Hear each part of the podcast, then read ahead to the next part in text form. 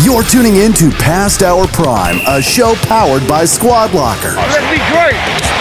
Let's be great. Here are your hosts, retired Astros minor league star Tip Fairchild and former Patriots All-Pro center Dan Copin. Go rock this thing, huh? Love you, man. All right, here we go. Episode 75, Past Hour Prime, powered by Squad Locker. Mm-hmm. Kurt Weaver, executive director of You Can Play Project, is going to be joining us shortly. Mm-hmm. And you may hear him in the background if he hasn't muted his Zoom yet. It doesn't really matter. I did not. That doesn't count because Matt. So Dan just swore. A swear jar. We established that last week. But we were not recording. We weren't live. Mm-hmm. I don't think it counts. I know. A swear jar doesn't mean that we can't swear in the confines of our own selves. It just means we can't swear on a published episode, right? Right. And I don't think that will be. It may be published because sometimes they play. Do they play the stuff beforehand? No, we'll cut it out. All right. So I'm still. He's the only one who swore. And Gary, the CEO, is the only one who swore multiple times last episode after he directed us not to swear. Are you beeping those out? Oh yeah. Okay. Good. All right. So one thing we haven't touched on though. Since he came back. So before we get into it, Kurt, and you can chime in here if you'd like, and we'll talk about the You Can Play Project in extents as we go. I don't think that's a word. Extensively. I was looking at. You were looking to go. You were left. You were looking to go in depth. No, I like it. I was looking to go in depth. I think he combined two words. Incense. That's the thing that you light. And it gives a smell. Yeah, not incensed. Yeah, incensed is like rage, right? Yeah. Right? I mean, I don't know. A lot of words sound the same today. So what I was going to say though is you just came back from Disney. Yeah. So this will be a little delayed, but you just came back from Disney. Did I see a picture of you with Mickey Mouse shirt on? No, you saw a picture.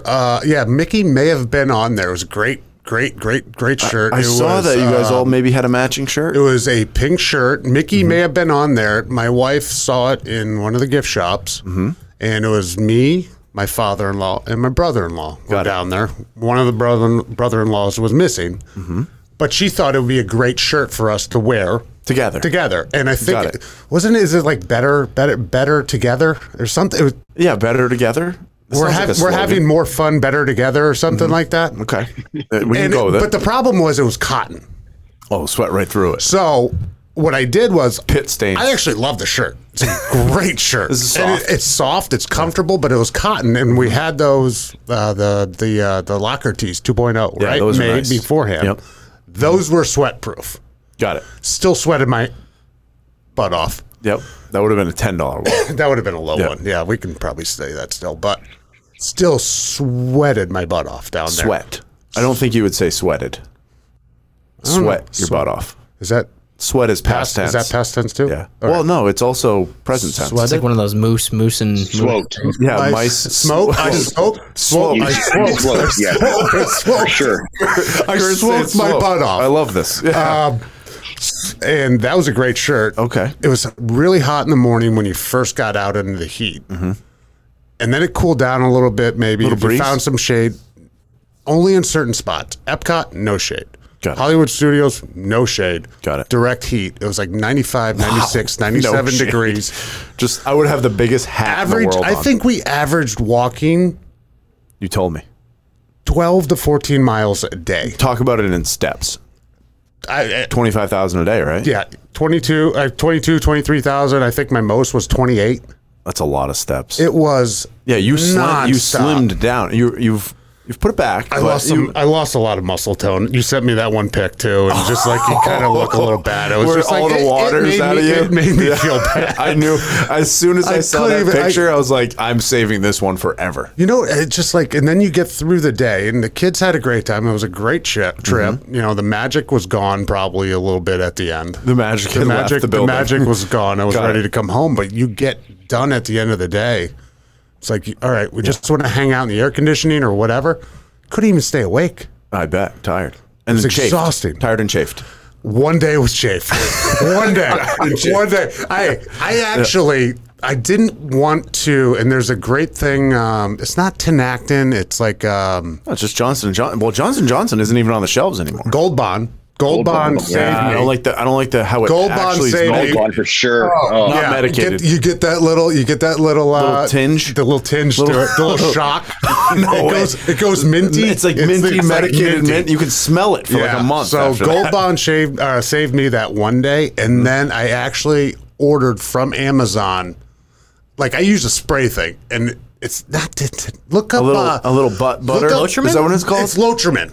It's Lotrimin. It's a Lotrimin spray. You can chime in any time on this. You know, I know you had. We've all been there. We've all been there. And at Disney, of all places, you're gonna sweat, and you got to go Gold Bond. You got to go some solution.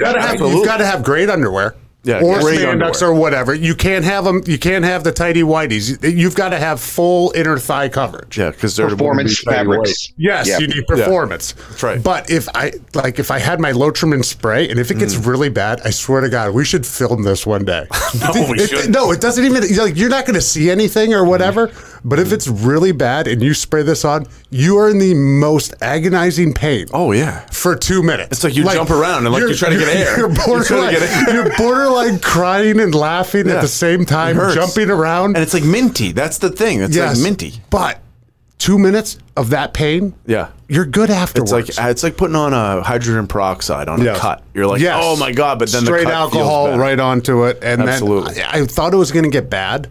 Mm-hmm. So from Amazon, I ordered a Lotrimin cream to the hotel just to make sure I was covered. Because I didn't know if Gold Bond was going to do it. And then you're talking about like... You know what I do is I do the mid-walk tuck thing where you like get the you put the boxers.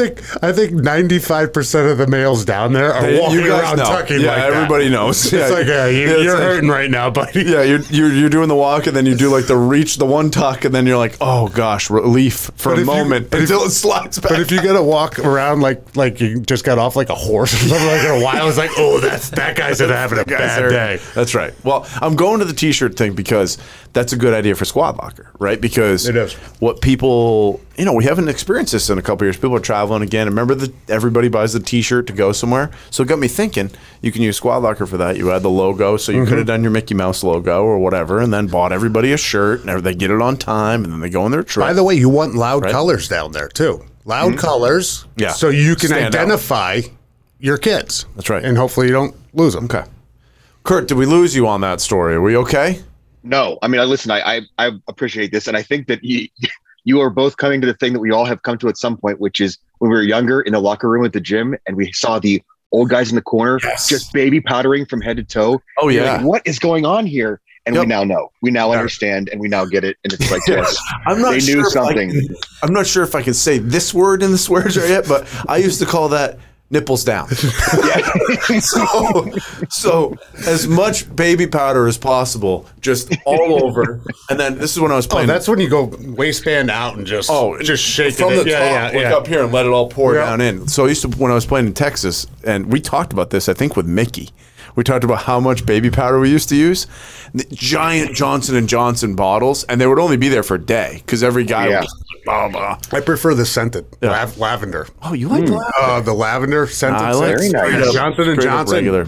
It smells delicious. And I know a Johnson & Johnson person. And they said that it's not on the shelves anymore, but they're like, this is not. Lavender's not on the shelves or just regular? None of them are. None of them are. Should be. Because they're talc powder. We're coming to the hot season. You need baby powder. I know. I'm running low. I only got about 2 inches left in my big giant bottle, and it's been – I need another one. You can go to the convenience stores. They have the little ones too. The Johnson & Johnson still? Yep. Okay, good. All right. Okay, now that we're through that. Okay. You Can Play Project. Talk to us, Kurt. Is that a good lead-in? He is the executive director. Executive director? It's kind of a big deal. The ED. Yeah. All right, so talk to us about it. Yeah, so we actually turned 10 years old this year, so it's been a great year for us to be able to sort of look back and celebrate the organization. But it got going out of a need for addressing some challenges, of course, in sport. We've all been in the locker rooms, we've all been in team activities before, and there was a culture, and still somewhat permeates sport in some ways, but the culture was that coach is going to probably be the leader of this in the old days, and players as well. I'm going to misgender you, or I'm going to use homophobic words to then somehow motivate you to do better in sport, or simply to, build camaraderie, or whatever the reasons were. But it was homophobic words were pretty rampant through sport as a very normal thing. It was it was around, we just heard it, and it was part of the game is what they said. And so it was really starting off to say, there's a death by 1,000 cuts that happen from athletes that come into sport. And it's why you're seeing LGBTQ athletes not entering sport more often, or not staying long through sport. And it's because that death by 1,000 cuts happens, and they're not making big announcements when they leave sport, or when they don't join at all. They simply kind of quietly walk out the back, like Homer Simpson going out the hedge. And that's how the athletes leave. And it's because they hear it again and again and again. And it's driving them from sport, coaches, referees, officials, fans. And so it's really all levels of sport. And so they got going to combat this. And they started in a really unique way, which was they started through the NHL, because the Burke family, Brian Burke and Patrick Burke, Brian's now GM of the Penguins, and Patrick works for the NHL. Mm-hmm. They really got it up and going after Patrick's brother and Brian's son, Brendan, came out as a collegiate hockey player who was on his way to the NHL. And when he came out, he was really the only voice in that space, and an out collegiate athlete at that level who was on his way to the NHL. Unfortunately, he died in a car accident. And so the organization was really started sort of in his name, and to get that kicked off. But we started with the NHL as one of the very first steps. And so looking for how to make hockey, of all sports, right? Start with a good challenge here. How do we make hockey more inclusive? How do we get people to think about this stuff? And I think through 10 years, it's been working with nearly every sport you've heard of, every league, all around the world, not just in North America, but it's been a great progress we've seen. And really the overt homophobic stuff is pretty much gone by the wayside, but you still get a lot of that casual homophobia that happens out there. So yeah, words more like sissy and pansy. The locker room talk. Because I was looking over the mission thing. Yep. And it was like, okay, yeah, you want a safe locker room. You want to include it. You want everybody to feel welcome and all that stuff. And I was just like, okay, but that's really the number one goal of a locker room. Probably said from day one on a coach. But when you say it's about the language that is used in a locker room, especially back in the day, probably. And when I started out, it was much more. It wasn't like you're thinking like that. Same to me. But that makes sense to me. And it's, I think literally in our podcast profile, Max, it says like stories and tales from the locker room, right? It's like what we are. That's what we do. Like Dan's got 1 million from playing for the Patriots. I got 1 million from playing for the Astros. We got 1 million from nights out and from like, I call it stories from stretch, where like everybody's stretching. It's just like it's story time, right? Oh yeah. I was like, oh my God, I don't want to be here right now. It's so hot. I just want to we go lay down. But I will tell you that. So what year are we in? 2022. Correct. Right. You guys started 10 years ago. So 2012, right? We were both done playing at that time. No, I just got fired. I had already been fired. Correct. I was done in 2007 or 8. No, 10. Oh, was it 10? You got it. Okay. All right, good. So even at the end of my time, and probably at the end of yours, I would say that homophobic words and slurs and swears, I guess, I don't know if that's just words. They obviously didn't have a swear jar. Were already going out. I would say 2000. When I was playing, like it was not that common to hear those terms as much. People were already being like, whoa, let's not say that word. Mm-hmm. Would you say that? Would you agree with me? I think in the locker rooms that I was in, especially as we got older and all that stuff, I would agree with that.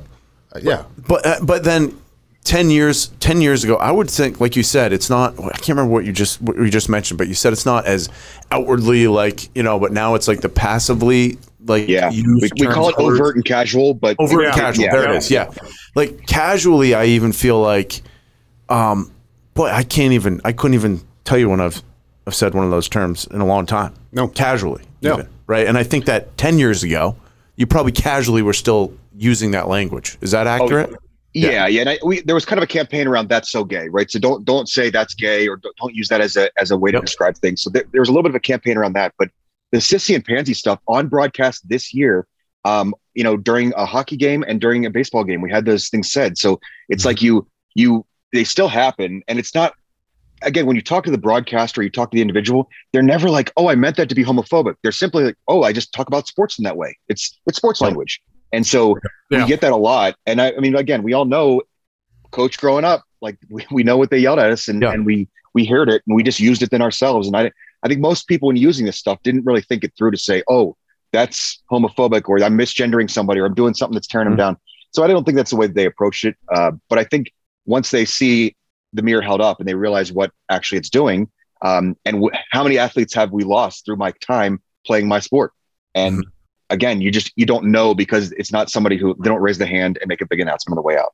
On your one pager on the website, you can play project.org. Look at that throw in there. Wow. We're getting so better. Good. Check it out. Yeah. You got I mean those one pagers that you do on the website are really good. Highlighter? I did. I did. I didn't say it. I should all right. Use the highlighter. I got two things on this, but just on yours, what you said earlier, they sort of just Homer Simpson fade into the hedges, right? Mm-hmm. The 24% of LGBTQ plus, you say they would play a school or they play a school sport compared to 68%, right? Mm-hmm. Do you think that they're using these? Do they use those words too, or just get uncomfortable with them and walk away, or like? Maybe not their time where they want to come out or, you know, what they're not ready to. It's, you know, you want hard workers, you want talent, you want work ethic, you want to be able to trust that individual. But that number seems low. Like if the high school and all that stuff, like if they want to play, they're going to play. I get the fact that they're using words that are, you know, bad and making them uncomfortable. But maybe some of them, you know, they're just not that into the sport. You know. So we had a conversation the other day about this. It was really interesting. I think the times have changed to where in corporate America, in sports, in anywhere else, we've passed the point of, oh, I don't care what you are. Like, well, no, it's not that I don't care what you are anymore, whether it be your sexuality or your race or your religion, right? We've all heard people be attacked around those things. Mm-hmm. It's not that I don't care anymore. I actually want to care now. And I want to harness that to make the team better, to make the office better. And I think that's the difference to where, in the past, it's been, even if it was tolerance is a base level. And Brian Burke actually the other day said, tolerance is for cats. Like you tolerate cats. He said, you love people and you want to know more about those people. So it's really about changing that mindset. And I think younger athletes, especially younger athletes today, if it's even a simple baseline of tolerance and not allowing you to be who you are within the space you are, I'm not going to perform as well as I should. Mm-hmm. And we talk about this to where when, we talk about the bag, like your baseball bag getting heavier every time you go to practice, because not only do you have maybe some issues at home or homework or just challenges or whatever else is in your way for sport, the things that you can't change, like your race, your sexuality, your gender identity, those things, when you're attacked on those things you can't change, you don't like, or when you feel attacked on those things, you don't stick around to see how it's going to go. You simply say, I can't change that. Yep. And I'm unwilling to change all of you. So I simply walk away. Or again, I never join. I think that's where we're also trying to educate young athletes that are that maybe are out and say, listen, their sport is a place for you. Traditionally, maybe you've not thought that, but we all know the benefits of sport. It made us all who we are. It's amazing. Yep. You know, 1,000 great things about it. And for a community who has a by percentage higher mental health issues because of some of the challenges they face, sport is a benefit that they need. So I think opening it up and making sure that it's not just open but welcoming, and so it's not just sort of like letting somebody into the gym. It's asking them to dance too. And you mentioned something right there where having them not even start to play is probably more dangerous than them walking away, right? Like so. Oh, absolutely. Right, because then you're not getting, even just if you look at it as if you know it's just working out, physical activity. Like you have this whole population of people who aren't comfortable to play because they don't want to start. Instead of walking away might be not, I mean, it's not a good thing either, but it's more concerning that people wouldn't start to do something because of that, right? And like I have we both have young kids, so I've got an 8 and a 6-year-old, and Dan's in the same kind of batch of ages there. Like plus 12, one kid. Yeah, plus one kid, plus one on top of that. Like I can't imagine that their experience is even remotely close to what ours was. Like in high school sports and college sports and you know, even in like adult rec and everything else from there, professional, whatever it is, like I just see all the inclusion now in schools and like how like the kids are so much different now, and there's so much more like accepting of everybody. I think we're aware of it too, and passing it on the kids. The teachers are aware of it, and that's how they're learning, which maybe our generation or generations before that didn't learn like that. Exactly. And a coach is going to be much different right now teaching my, you know, coaching my 8-year-old than the person that coached me at 8 years old, right? There's a huge difference there. Oh yeah. Yeah. So, I can't even really figure how they're gonna, like, are they gonna be? I hope not. Like, I feel like it's gonna be amazing. I hope not. But there's always that like one person. So like you take like, you know what I mean, Kurt? There's a one like you got an off night or a that they learn it from or something. Like you like that whole group can get lumped into one bad person or one person's mistake. Like you got 1,500 NFL players, right? There's a bye week. There's one person that goes out and gets a DUI. One. Mm-hmm. The other people may go home, spend time with their family. Some may do charitable work. Someone goes on a vacation. Who shows up in the newspaper? Yeah.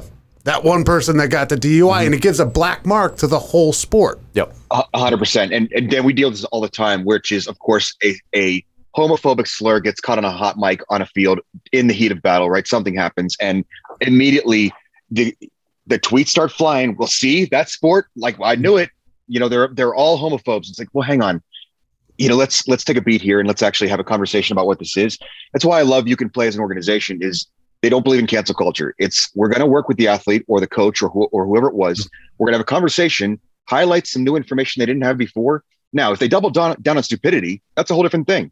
Totally different. You know what? You're absolutely right. And I'm going to be the new advocate for you for at least for a couple of weeks here using my very large Twitter and Instagram to then hopefully hype up your message. And I think that's where almost every single time once given new information, they say, okay, I was dumb. Sorry about that. I want to be better about it. So I think that's your take then. Ask, really. I've got a good one for you then. And this will be good. This will be perfect to get your insight. We'll judge that. No, I do.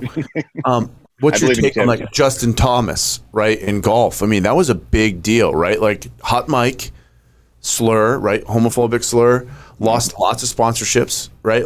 Didn't lose his career because, you know, he's come back. But how did he handle that? Do you know, like, are you familiar with that specific example? Yeah, and so I don't know the Ralph Lauren deal, like all the stuff, right?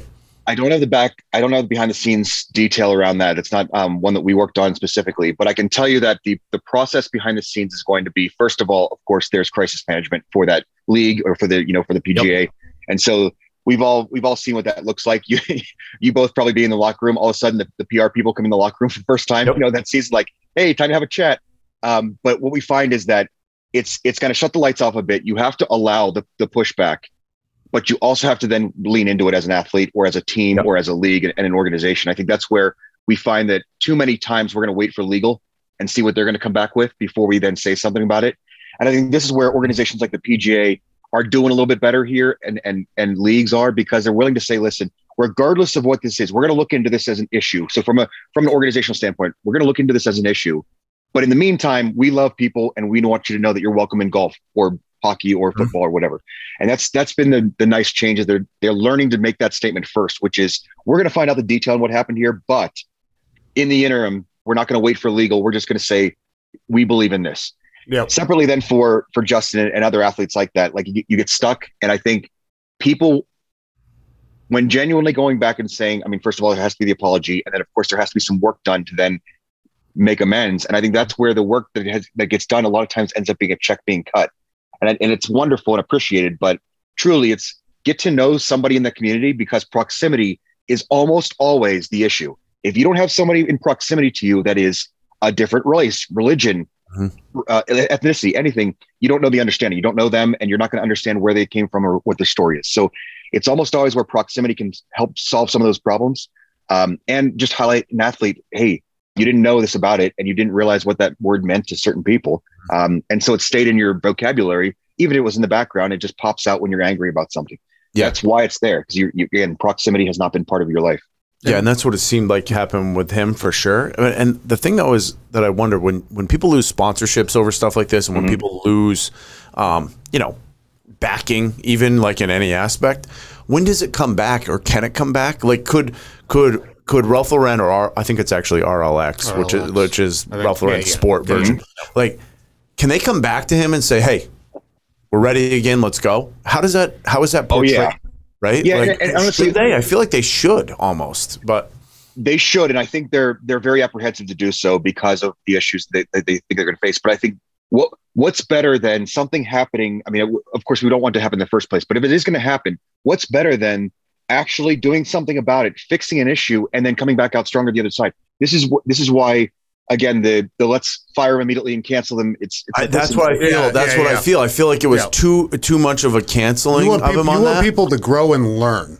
Mm-hmm. From this, which everybody should, but not just cancel. Yeah, that's why I almost feel like if you're going to be a big sponsor like that, and that happens, and he apologized. He was in that mix of, obviously didn't check with legal because he apologized the second the round was over. I remember that whole thing. Like, he was like, hey, messed up. This is what happened, blah, whatever. And then Ralph Lauren drops him, whatever it was, a week later, 2 days later, or the next day even. It's almost like, don't drop him like, support him during it and be like, hey, you're suspended for a year. You're suspended for 6 months. Listen, we want you back. We want to help you. We want to be with you on this. Rather than now, it just seems like it was a thing like, okay, they dropped him like, yeah, those ties are done. I don't know what was fixed. I don't know if anything was fixed. You're exactly right. And I think that's where brands have to have a longer look than the next three tweets. And I think many of them are getting there. And I give them credit when they do this, but teams as well. I think there was a time when we went through at a lot of the pro leagues, just cut the cancer out and we'll deal with, the repercussions later. And I think it's been better that we're trying to then find out, like I said, if this is the third time, this is the second time, like, okay, you're not learning your lesson. Clearly this is a part of you and you're not hearing what we're telling you. It's a very different issue, but something's happened and you get, again, whether it's now, of course, with social media, players sitting there scrolling at night ends up liking something and a LOL on somebody's message. And all of a sudden, that's the same now as making the statement yourself. It's the exact same thing. So, a lot of times it's just like, listen, be more thoughtful about this. And so that's why we work with teams and coaches and athletes and everybody else just to say, listen, think this stuff through. And again, I think this is where, to the sponsor side of it, the buying power of the LGBTQ community is immense. And so, like, you're accessing new fans, you're accessing new sponsors that you never thought would come your way. This is now an industry to actually look into, to say, I have a whole new fan base that just doubled my Instagram presence and got me out there and got me in front of a new sponsor that I would have never had in the past. So we work primarily with straight allies in that's mostly what sport is. And so we're always trying to say, listen, there's a space here for you. And of course we want tolerance at the base level here, but you don't understand the opportunities that you could have here by reaching out to a community, like any community, and showing that this sport's for you. And me as an athlete, cheer for me. I want you on my team. And how do we do the doubling of the Instagram followers? We need some help with that if you want. We need some. We think we're shadow banned, by the way. We have no idea. We're worried about our shadow ban. Somebody canceled us. Community guidelines for sure. We look like community guidelines. Yeah, we are stuck in a number right now. USA Soccer League, Major League Baseball, NFL, Nike, NHL. I mean, those are. Oh no! Hey, look at this one. Look at this one. That's minor league. Oh. That's right here. Oh, pal. Yeah, you're there. I mean, the sponsors. I mean, you could reach out. Yeah, they want to make money, but they could double us too. That's right. Tip, minor league baseball, like all things, they do amazing. They do amazing nights and parties and celebrations, and they do some of the most fun Pride nights. Like, they just because any idea goes as long as it's going to sell a couple more tickets, which that's the best part. So minor league baseball kills it on this stuff. Just some really unique and fun, different ideas.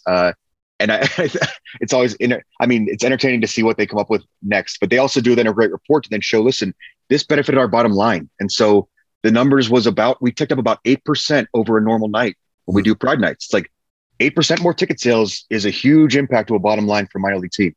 Right. Have you seen the Savannah Bananas team that does all the wild stuff like that?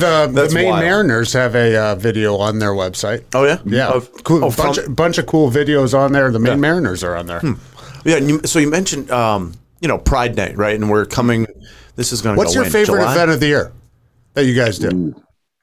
I mean, we don't have to get cut. Like, it doesn't. Just swerved into my lane and just cut me off on that question. It was a good question. My wife does that. Says right, all the time. I'm going to let you go. It popped in my head. It might have. Favorite night? No, you remember that. I'm going to write it down. You remember that. I'm going to write it down. You keep going. Let's let him breathe for a second. We got a lot of information. What's his favorite night? Ooh, God. There's so many good Pride nights. I'll tell you what, the one that I'm excited for coming up here, the European League of Football, we'll call it the next NFL over there.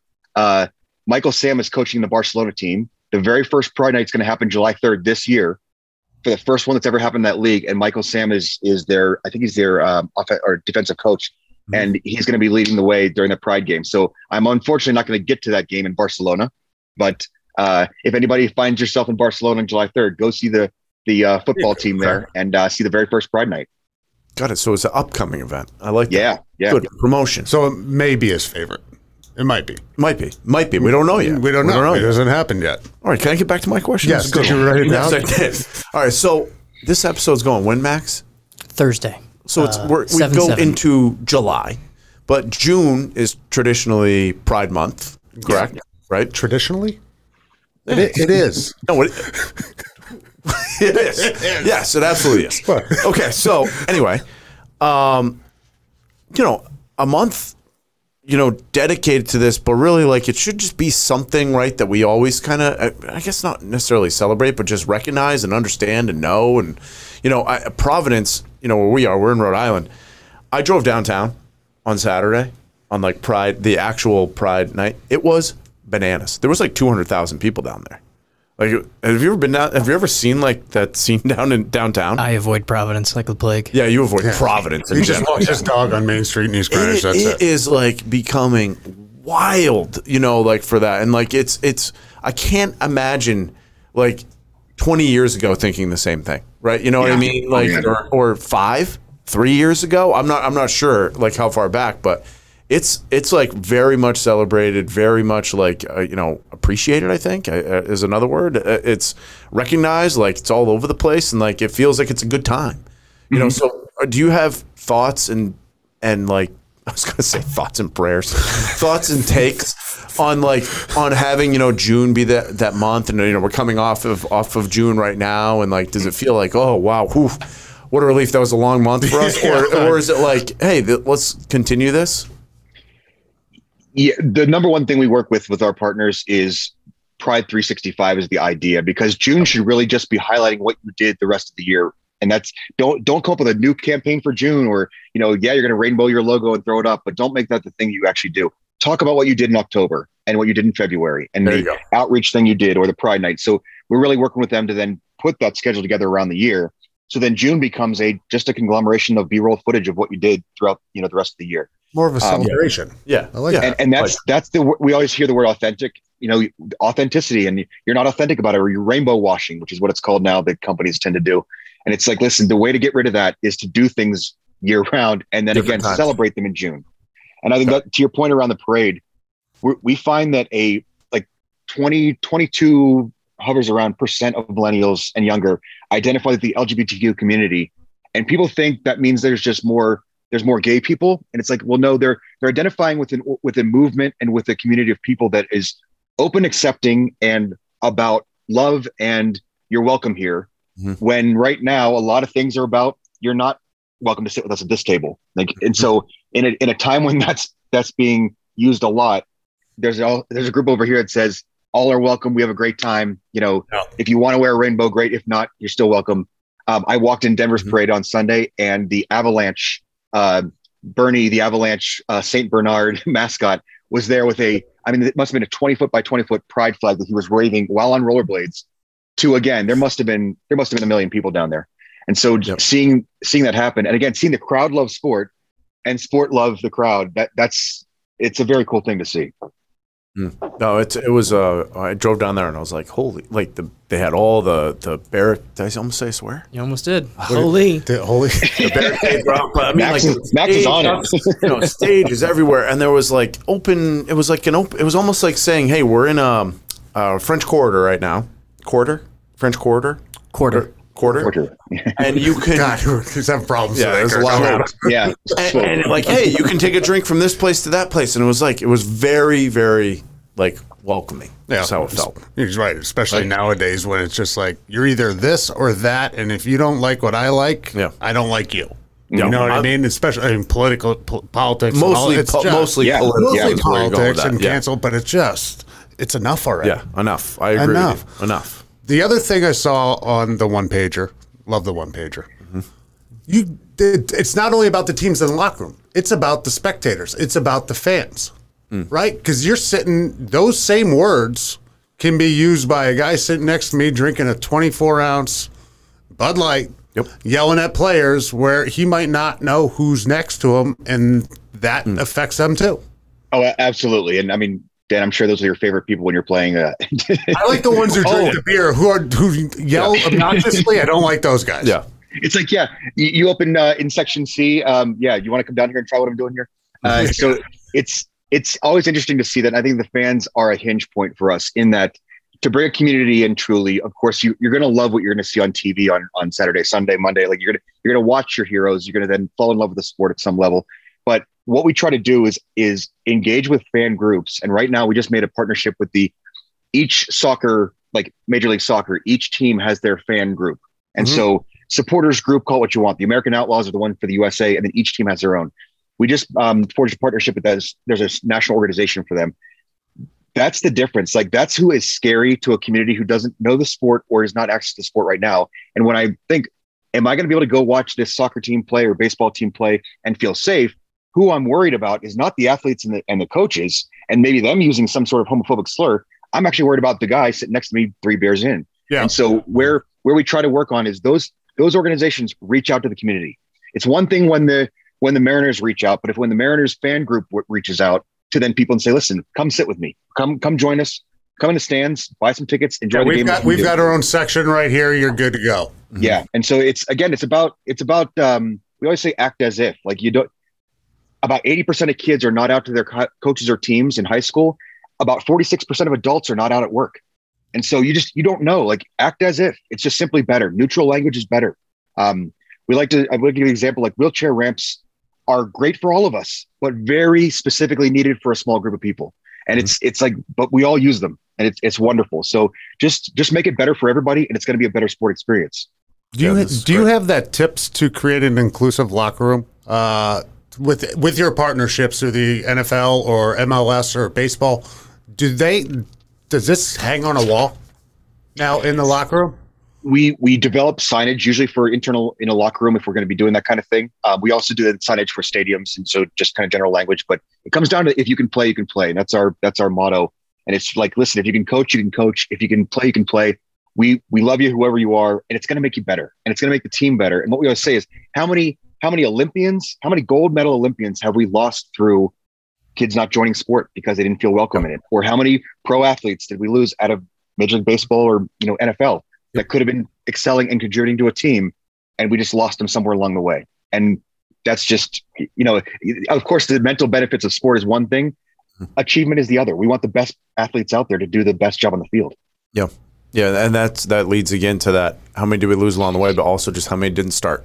Right, mm-hmm. How many didn't start? That would have been. And they never had. All of a sudden, they're 7'2". Would have been the best, center in the NBA, and never picked up a basketball their whole life. Exactly. Right, like that's the scarier part that I think of. What's your sports background? Rugby. Rugby. Yeah, rugby? I came up playing every sport there was, and then I kind of quit all sports because I went into band and choir for a few years there, and then I was like, listen, I gotta get back into sports. I miss it. So when I was 16, I tried to get a rugby team started in my high school. I didn't get it going, so I played for the neighbor high school. But yeah, I fell in love with rugby. It was one of those sports that it was difficult enough I wasn't going to master it easily, and that's why I fell in love with it.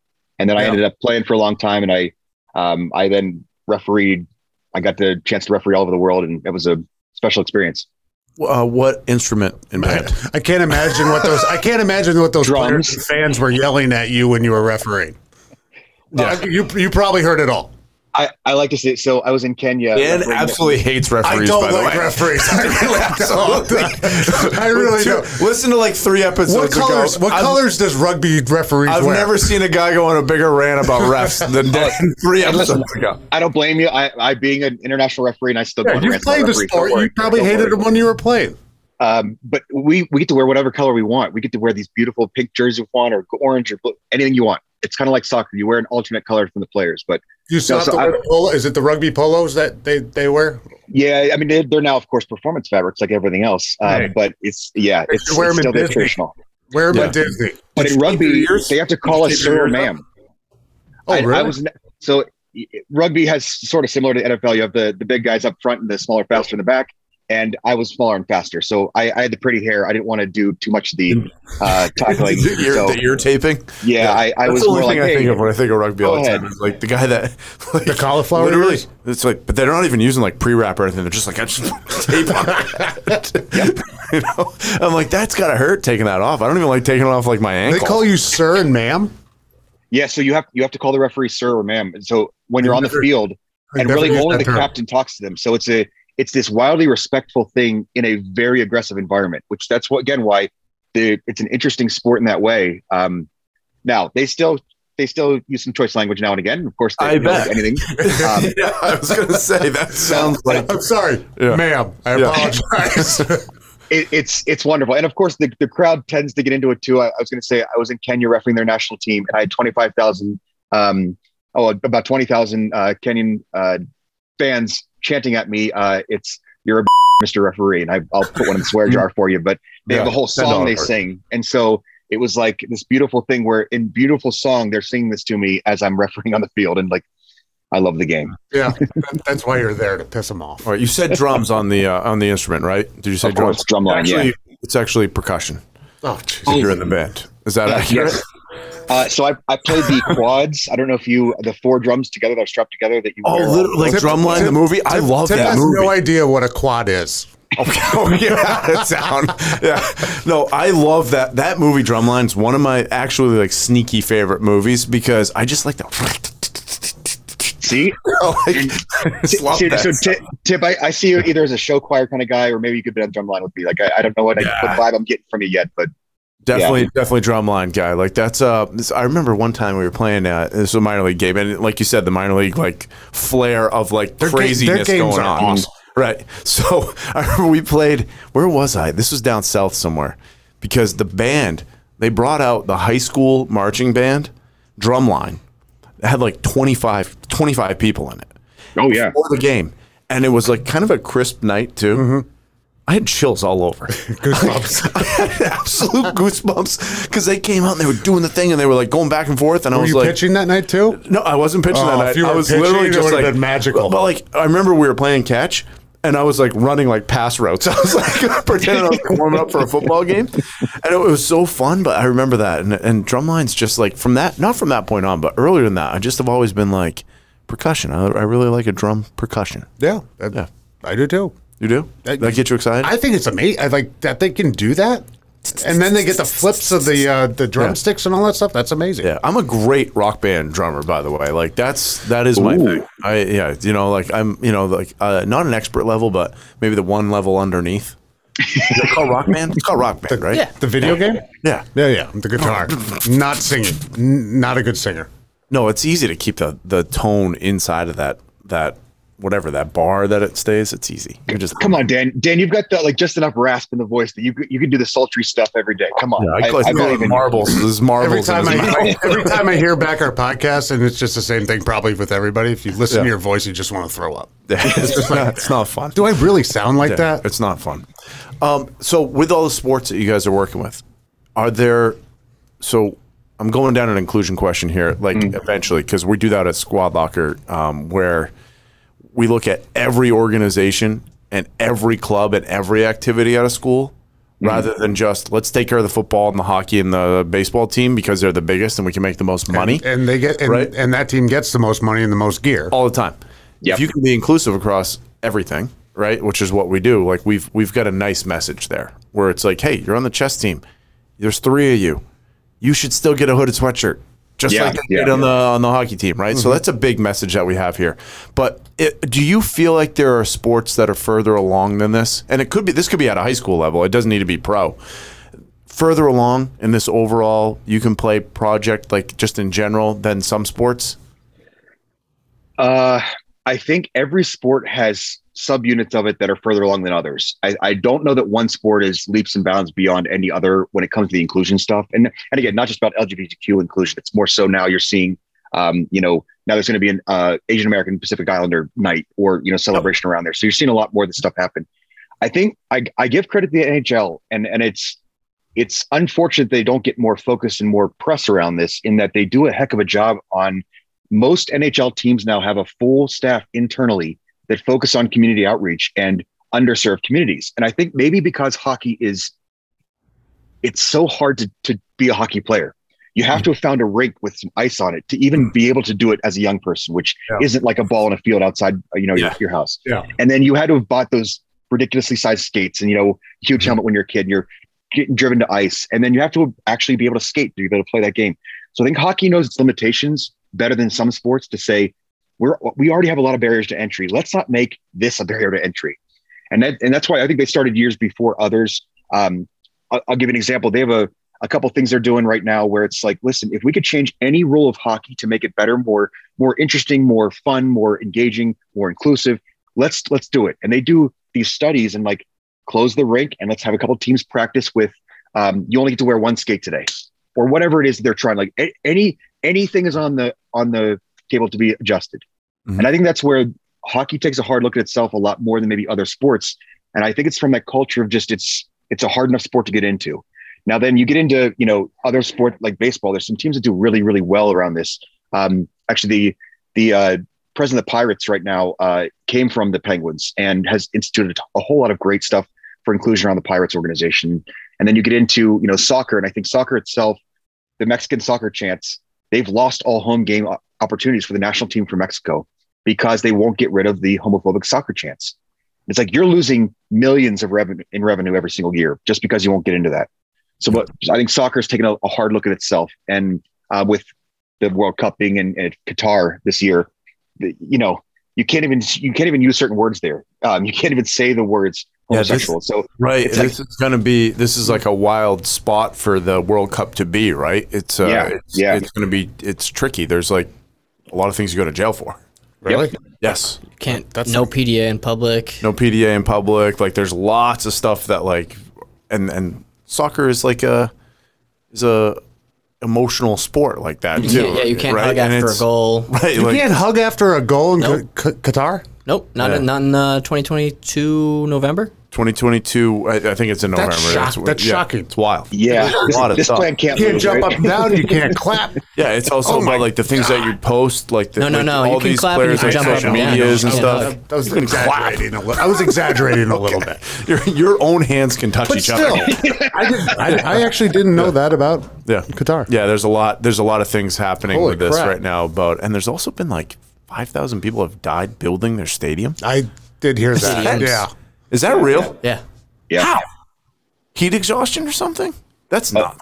Oh yeah. They also don't have an OSHA over there. So it's like, there's no guardrails on anything. You're just up 100 feet in the air. Yeah. It's kind of strange. Yeah. Yeah. So I think where I give credit is certain sports and certain teams take a leap forward over others. I think as organizations or as sports in general, I wouldn't say that one really outclasses a lot of the other ones, but I think there's been really cool ideas and unique things and steps taken here to say, listen, we understand that we're stronger as a wider organization and casting a wider net to fans and to participants. So that's where I give credit to any sport who raises the hand.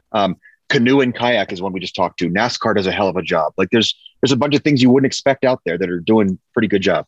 And whether you're in the locker room or in the stands, just assume you have a member of that LGBTQ plus community person in the locker room, and that can stop a lot of problems right there. I always, it's funny when people say it's like, hey, if you have to say, hey, no offense, or hey, I was joking. If you need to like follow up whatever you're saying with that, you likely shouldn't be saying it anyway. And I think that's one of those measurements in our brain that if somebody is standing there from that community or that race or that religion or whatever it happens to be, would you say that thing still, and or would you have to say, hey, just joking, or no offense. And if you are, just not worth saying it. And move on. And then also, what would be awesome too is, and you probably see that, and obviously we're not in the locker room anymore, is having a captain or somebody next to you saying, hey, shut up, stop that. Having someone speak up to it and not being afraid to ask the question or have the conversation. Well, absolutely. And we always say, listen, there's in person doing that. And then there's also the almighty group chat, which we all know has some creative aspects to our group chats that we see, especially from athletes. And so on the group chat, can you trust that if somebody makes a joke or says, oh my God, that, you know, that's gay. Is the next comment LOL or, you know, haha, yeah. Or is it, you know, not here, guys.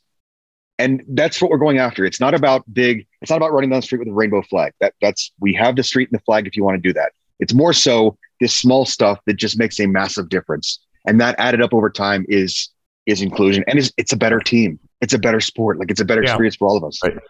I just was peeling through my mind all the group chats that I had. And I would say that I think a lot of that stuff has actually fallen out naturally.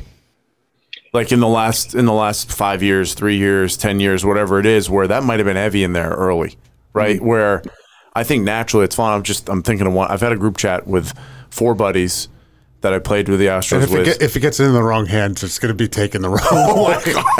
Right, that's true too. Yeah. But this thing has been alive. No, that doesn't mean that. No, seriously. This thing has been alive since 2008, right? So like if we go deep.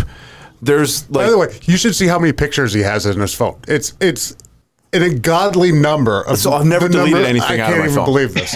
So I don't know how, first of all. I don't know how to use the cloud thing. I just keep on buying more storage, but everything just stays on my phone. I bet you they're all in the cloud regardless. Yeah. Oh, yeah. My picture roll starts in 2008, like on my phone. Tip, I can't wait. I can't wait till the Tip phone hack happens and all of a sudden, that will not be a great hack. I will tell you that. I mean, there's a lot of pictures that I've taken lately that are what am I trying to say? Self-deprecating. I'm trying to make myself where better. I've been like, okay, I need to take a picture of this so that it never happens again. Yep. I walked by the mirror the other day and I was like, gross. Picture. Yeah. That was it. You were covered in powder, head to toe. You were looking good. Yeah. Nipples down. That's the term. But what else do we have? Oh, our partnership. Yeah. No, and we're excited about it. Max, what's the giveaway that we're doing? We're doing Boston Marathon. We're working on a jersey for the Boston Marathon. Yeah, we are going to supply their team at the Boston Marathon with jerseys. Yeah. Hopefully it's sports moisture meant like. I know. Yeah, we will make sure of that for you. Oh yeah, you know what? Cotton tee, right? No cotton tees in the Boston Marathon. No, special underwear or something. You're gonna have to put like Band-Aids over the like. I've done that. Oh, I have too. I've done that. It's a problem. It hurts. It's the powder thing. Then you put. Tell you what. Then you go to the what? Not the Johnson & Johnson. What's the one that? What's Lotrimin? No, Gold Bond. Put Gold Bond on that. Medicated, not fun. After it's been ripped apart, not fun. I remember the first time, like when you used to go down to spring training, and I would say, you know, I'm from Maine originally, and then have been in the Northeast my whole life, and would, you know, get drafted by Houston, which is in a hot climate, and our spring training is in Kissimmee, Florida. And I remember the first spring training I went down, like I just. Was in the Maine winter until the middle of February, right? So I am a ghost, absolute ghost. I went down and like, you know, getting all your gear, it's hot. Like throw the shorts on, throw the shirt on, like gotta go run poles. And your pole is running foul pole to foul pole. Get your run in, do, you know, 40 poles or something like that. I remember getting done. My calves were orange, like they were fluorescent orange, and my chest, my man area right here, was on fire to the point of like streaks on my shirt of like blood. And I'm like, this is not good. Like, what am I going to do? And I was hurting. I almost had to go on the DL. I almost went on the DL for Chafe. I can't pitch. My nipples hurt. Bro, this hurts so bad right now. Yeah. So it's been there. Oh. We came full circle right there. Yeah. So look at that. That's why you run podcasts. Yeah, signs of a good podcast. So you open something, you bring it home. So we have to do more though. We should do more of them. So we'll figure out how to do more with you guys. Yeah. I mean, this is a great conversation. We appreciate it. You've been fun to talk to. It's been a blast, right? And we've learned. I've grown. What have we learned? We've learned a lot. I've grown. Max, have you learned anything? A lot. And Max is a sailor too. Max sails. Rides horses? No, previously rode horses. Again, like swote. You swoted on horses. Yes. Rode. And then any other sports? Sailing. Yeah. Football. What about now? What about right now? What are you doing right now? Just sailing, right? Just sailing. Okay, he's trying to get his boat in the water. No, it's in the water. Trying to get the water out of the boat. Yeah, that's important. Sailing feels inclusive. Oh, it's super inclusive. Very inclusive. Definitely. Right? I would say so. Well, so I've worked with U.S. Sailing and some others, and their challenge is getting people who from areas that are not just the Northeast and Maine to hop in a sailboat and actually learn what they're doing. Like that, or one of those things, you have to have a boat and a body of water and the money to be able to get it done. So that's one of those things they have. But they're doing a great job again. It might be harder than hockey. That makes sense. It might be harder than hockey. Yeah. So that's one of those sports though that they do a pretty good job, because I think they see themselves, and equestrian's another one. Like how many, you got to own a horse. Like that's not an easy thing to do. No. To be able to do that stuff. So I think those sports get it, and they do there's a huge fund that the U.S. Equestrian has to do outreach into communities and like, hey, try riding a horse for the first time. And then if you like that, let's hop over, the first gate and see how that goes. So I give credit to those sports that know they have a challenge and go after it. Imagine the poor horse that sees us coming to ride a horse for the first time. There's absolutely no chance I'm getting on a horse. No chance whatsoever. He's just laid out. He just laid out. He wouldn't get up. It wouldn't even lay down. It would actually sit like a dog and be like, "Get off my back right now. I'm not getting up." This is gonna hurt. That's what the horse would be saying. This is gonna hurt. That would be tough. Max, you got to get these guys on horses for the next podcast. Come on. Oh God. Or sailing. I'm scared. That you're high. That thing is, you're high up. Oh yeah. And that thing can do whatever. Like I got out one time in Denver when I played out there the last 2 years, and the guy actually had the reins. Oof. Got it.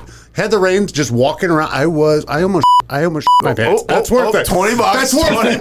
Put it in the jar. That's worth it. I'll take it. Put it in the jar. It was terrifying. It's not. I mean, my neighbor had 25 horses growing up. Like, and he had a big farm and did the whole thing. And I remember I hated horses growing up. I was like, these things terrify me. How can you hate horses? I just didn't like them. The big teeth. I was always like, they're gonna bite my head off or something. And they're not. They're like, and he'd be like, give it a carrot. I'm like, absolutely not, because it looks just like my fingers. So no way there. But then when I moved to Lexington, I actually really really liked horse racing and barns, and I was like, I'm kind of becoming a little bit of a horse aficionado. Yeah. Right? That's a good word. Yeah. You're an expert. And not an expert, just like I like to follow it now. I will say I went back to his farm a couple years ago with the girls. And there's a guy. This is a funny story, actually. So I'm like, oh, cool. Let's go up and look at the horses, girls, right? Like, so they're probably 5 and 3 at that time. Mm-hmm. So we're sitting out there just outside the fence, right? And he's on a horse. The horse is a little wild. And then there's another guy riding a horse, and this thing's like barely lumping along, like doing this. And we're watching. All of a sudden, that horse, I don't know what happened. It launched that guy off it, and it started running, just looping the thing. And like it was going to run and jump over the fence. I was like, we're getting out of here. We got in the car, we were done. So that's my last real close encounter with a horse, except for watching on TV. But I do like that. Tip, I have a theory. I think horses are one of those things. If they ever just get together and it's time to rebel, it's over, because they are so massive and strong. Horses and then crocodiles on golf courses. If they ever really just want to go after all of us, what's wrong with people? Horses become so normal. It's over. So I think we are living very tenuously on this. That's scary. Yeah. What were you saying? Duck-sized horse or horse-sized duck? Oh, this is a good question, Max. Yeah.